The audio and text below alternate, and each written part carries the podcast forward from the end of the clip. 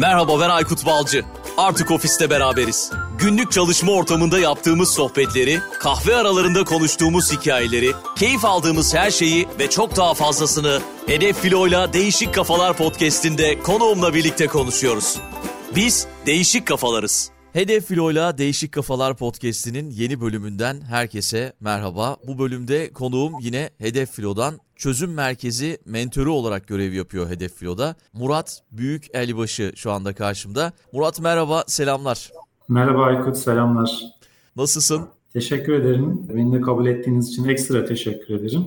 Seni sormalı, sen nasılsın? Ben de çok çok iyiyim. Rica ediyoruz bu arada. Tabii ki kabul edeceğiz. Ettik de. Ve bölümleri dinliyor musun bu arada? Her bölümde konuğuma Evet, bunu evet. sormaya başladım. Takip ediyorum ben de bölümleri. Ee, Çok hoş sohbetler oluyor. Çok içten samimi güzel sohbetler oluyor. Harika bu bölümde de öyle olacak. Öyle tahmin ediyorum. Çözüm merkezi mentörünü konuşacağız. Ne iş yapar? Belki bir beyaz yakalı olarak bunu çok fazla kişi duymuştur ama duymayanlar da olmuştur diye tahmin ediyorum. Birazdan bahsedeceğiz. Kulaktan duyanlar vardır ama tam olarak ne yaptığını bilen aslında çok az kişi vardır. Mentor kavramı aslında biraz ucu açık kalıyor. Herkes bir yerlere çekebiliyor bunu. Evet, geçtiğimiz günlerde mentor yerine learn fluencer diye bir kavram duydum. Bilmiyorum sen Hmm. duydun mu bunu? Çok Yok, ilginç geldi bana. Yani influencer var. Tam olarak işte İngilizceden Türkçe'ye çevrilemiyor herhalde o. Etkileyici gibi bir şey. Ama bu learn fluencer'lar mentörlüğün bir tık herhalde böyle daha altı böyle Z jenerasyonunu yakalamak adına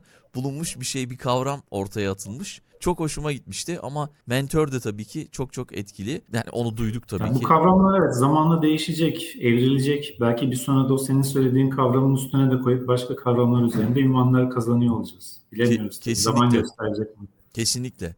Peki senin hedef filo yolculuğun nasıl başladı? Belki bundan bahsedebiliriz ve çözüm merkezi mentörü ne demek? Onu bize tanımlarsın diye düşünüyorum.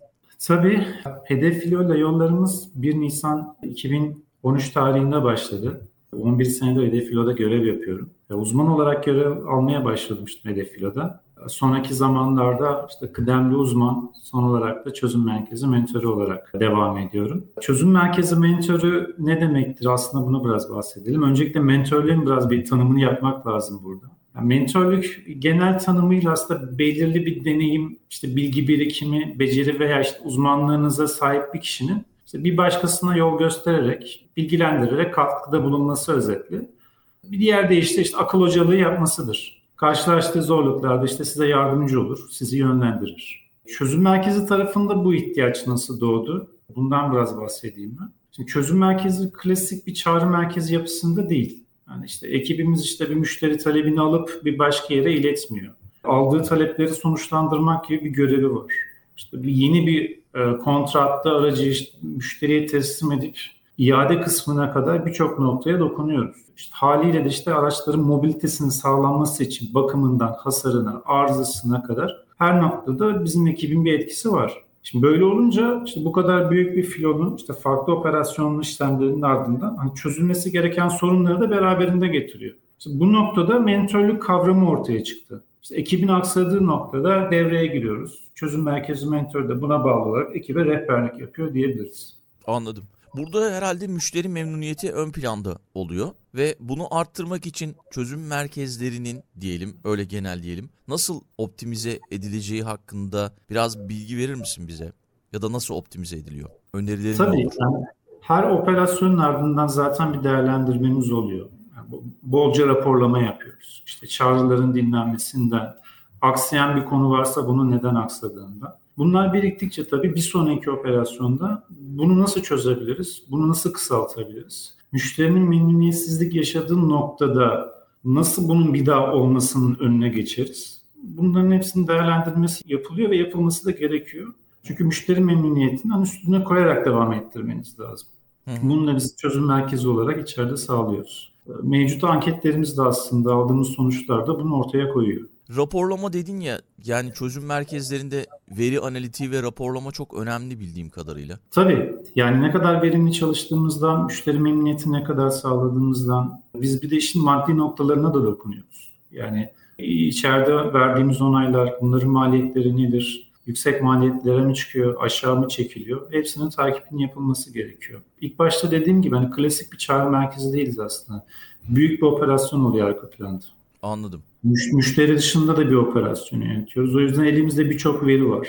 Mekanikten, hasardan, lastik işleminden, aracın evrak işlerine kadar her şeyin kayıt altına alınıp işlemlerin yapılması veri yaratıyor. Bunların hepsi tek tek raporlanıp sonuçlandırılması ve değerlendirilmesi gerekiyor. Burada müşteri şikayetlerini nasıl etkili bir şekilde ele alıyorsunuz, çözüyorsunuz? Belki biraz bundan bahsedebilirsin. Çünkü çözüm merkezi çok böyle ilginç şeyler de yaşanıyordur diye tahmin ediyorum. konularda oluyor ya da müşteri şikayetlerine yansıyabiliyor bu konular. E, şikayet tarafı da bizim bünyemizde. Bunun için de bir ekip arkadaşımız var. Ben de kısmen zaten o ekibin içerisinde destek oluyorum. Müşterinin e, her şikayet noktası bizde kayıt altında alınıyor ve değerlendiriliyor ve sonuçlandırılmaya çalışılıyor. Çok fazla şikayetle karşılaşmıyoruz genel olarak. Karşılaştığımız şikayetler de bazen bizim kontrolümüz dışında gelişen şikayetler olabiliyor. Tabii bunlara da müdahale etmemiz gerekiyor. Hızlı aksiyon alıp olabildiğince müşteriyi memnun edecek şekilde şikayetleri sonuçlandırıyoruz.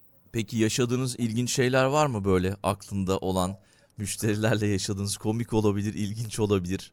Ee, var evet yani 11 senelik kariyerimde ilginç durumlarla karşılaştım. Belli bir dönem çağrı kalitesi için çağrı dinlemeleri gerçekleştiriyordum. Hatta çağrı aldığım durumlarda da bu durumlarla karşılaştım. İşte sürçülisan eden arkadaşlarımız tabii ki oluyordu. İşte bir ağaca çarpan bir müşterinin ağaca bir şey oldu mu gibi bir ifadeyle müşterinin karşısına çıkabiliyorduk.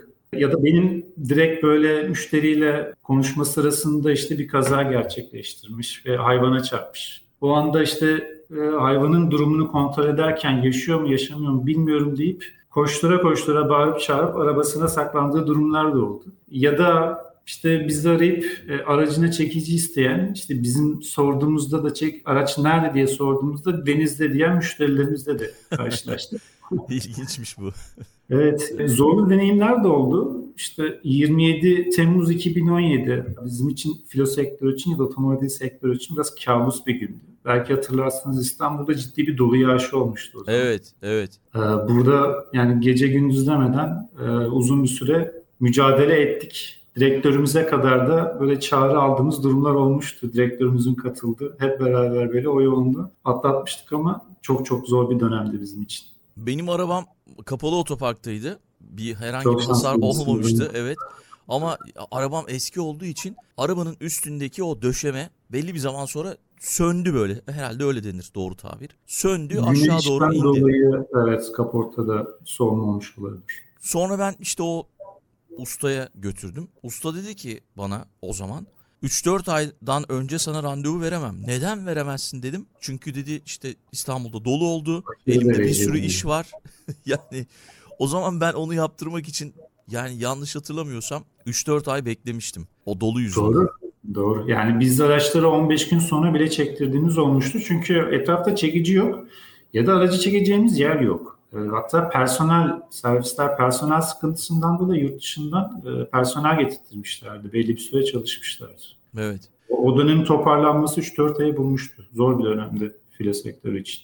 Yani işte o deneyimlerden herhalde bir sürü şey çıkıyor ortaya ve onlar gelecekte nasıl çözüm bulunması için bir örnek rol model oluyor herhalde. Oluyor tabii. O dönemden sonra artık hava durumu daha sıkı takip edilmeye başlandı. Olası bir riskler varsa müşterilere öncesinde duyurular çıkılmaya başlandı. Bazı şeyleri yaşadıkça öğreniyorsunuz ve aksiyon almaya başlıyorsunuz bunun için. Acıydı ama belki ilerisi için de iyi bir tecrübe oldu. Bundan sonrası için belki daha büyük bir sıkıntıyla karşılaşmayacağız. Kesinlikle doğru. Peki biraz şeyden bahsetsek, yeni teknolojilerden, trendlerden bahsetsek, çözüm merkezi teknolojileri, araçları hakkında hangi trendleri, yenilikleri takip ediyorsun?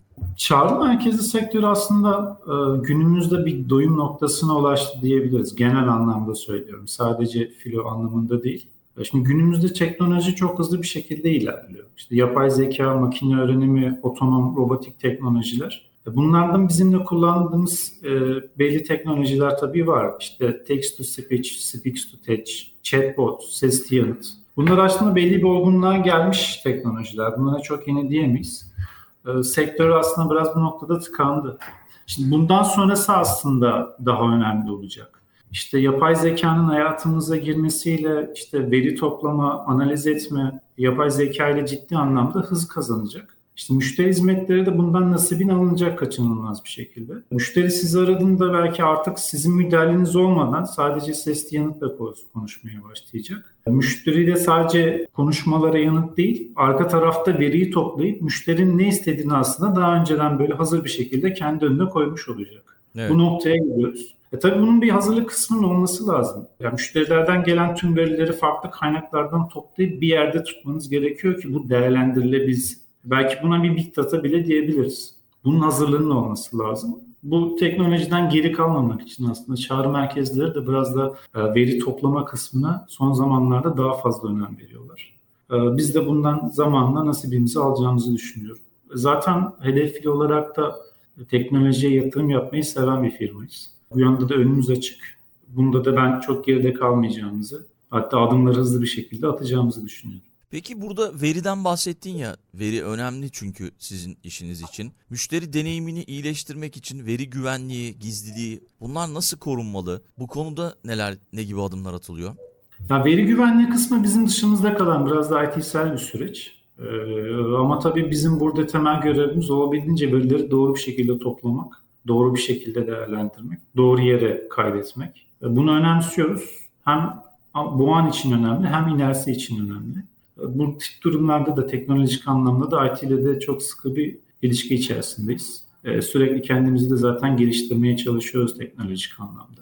Benim bir görevim de aslında orada diyebilirim iş geliştirme sürecinde.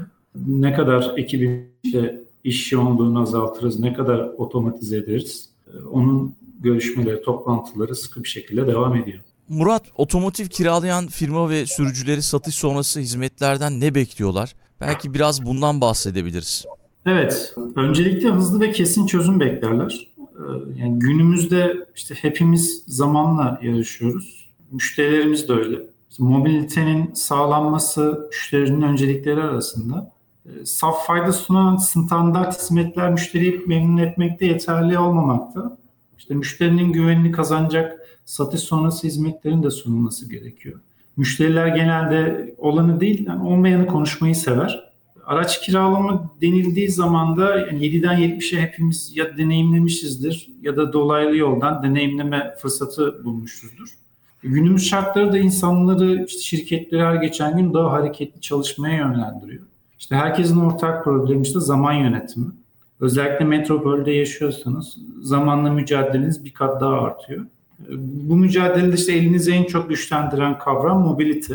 Bugün A noktasından B noktasına ulaşımı nasıl sağlarım? Daha da önemlisi bunu en ekonomik işte en kolay şekilde nasıl yaparım sorusu devamında getiriyor. Her yaştan insan işte ulaşmak istediği noktaya kendine uygun bir hizmet alabilir. İster işte bir yere gitmek için bir scooter kiralayarak, ister yüzlerce araçlık filonize yeni araçlar katarak. Rekabet koşulları her alanda etkili olduğu için bu sektörde de etkisini gösteriyor. Ee, sektörde bulunan firmaların her geçen gün daha fazla zorluyor. İşte bu noktada satış sonrası hizmetler işte marka bağlılığının arttırılması, işte müşteri deneyimi için tercih edilen marka olma konusunda önemli bir etkisi var. Ee, satış sonrasında aslında biraz daha kişiselleştirilmiş bir müşteri hizmeti deneyimi sunması gerektiğini ben düşünüyorum. Müşterilerin işletmenizde olan etkileşimi, işte kendilerinin özel hissetmesini sağlayacak bir yöntem olabilir. Bizim de aslında çözüm merkezi olarak biraz da gitmek istediğimiz nokta burası. Portföy gibi e, yönetmeyi istiyoruz çözüm merkezini. İşte tercihleri, hassasiyetini takip eden müşterilere daha özel bir deneyim sunmak. İşte müşterilerinizi belki düzenli e, olarak iletişim halinde kalmak. Standartları karşılayabiliyorsunuz. Yani bakım, arıza, hasar, operasyonel hizmetler. Hepsini bir şekilde karşılaşıyorsunuz, karşılıyorsunuz. E, asıl cevap ne kadar fark yaratabiliyorsunuz? İşte müşterilerinizi böyle tavsiye eden bir müşteriler yaratmak gerekiyor. Belki ufak dokunuşlar işte müşteri deneyimin ötesine geçip e, daha etkili bir yöntem olabilir. Hani eskiden olsa çağrı deneyimleri eskiden olsa deneyimleriniz yakın çevremizde iletişimde olduğumuz insanlarla paylaşırdık. Şimdi bununla sınırlı değil. Sosyal medya aracılığıyla tanıdık ya da tanımadık çevrenizi, işte deneyimlerinizi çok ilginçse daha büyük kitlelere ulaştırabiliyorsunuz. Bu yüzden müşterilerin beklentilerin ötesinde ilginç, mutlu edecek deneyimler yaşatmak ya da müşterinin gözünde aldığı hizmeti daha değerli hale getirilebilir diye düşünüyorum. Peki yavaş yavaş sona geldik ve belki biraz beyaz yakalı olarak hobilerinden bahsedebiliriz. Hedef Filo ile değişik kafalarda klasik sorularımızdan biri bu. Neler yapıyorsun iş sonrasında? Bu da çok fazla merak edilir her zaman. Ee, kamp yapmak en büyük hobim. Mümkün oldukça, fırsat oldukça kamp yapmaya çalışıyorum. İyi hissettiriyor. Şehrin temposundan, yoğunluğundan ayrılıp kamp yapmak, e, tabiatın içerisinde olmak çok hoşuma gidiyor. Fotoğraf çekmek bununla birlikte en büyük hobilerim arasında. Ek olarak da motor sporlarını takip ediyorum. Formula 1 olsun, diğer sporlar. Harika. Son dönemde herkes kampçı oldu diyebiliriz. Böyle favori lokasyonların var mı? Gerçi söylersen şimdi herkes oraya Direkt nokta atışı yapmayayım ama bu, bu, bu sene özellikle Asos tarafını e, çok sık değerlendirdik. İşte kış döneminde klasik çok değişmiyor. E, Bolu ve Sakarya tarafında böyle yağışlı ılık havaların olduğu yerleri, keşfedilmemiş yerlere gidiyoruz diyebilirim. Anladım. Peki çok teşekkürler. Murat bu bölümde konuğumuz olduğun için güzel bir bölüm oldu. Umarım bizi dinleyenlere bir şeyler katabilmişizdir bu bölümde. Çok çok sağ ol. Ben teşekkür ederim. Tekrar görüşmek üzere. Türkiye'nin öncü filo kiralama şirketi Hedef Filo'yla Değişik Kafalar sona erdi.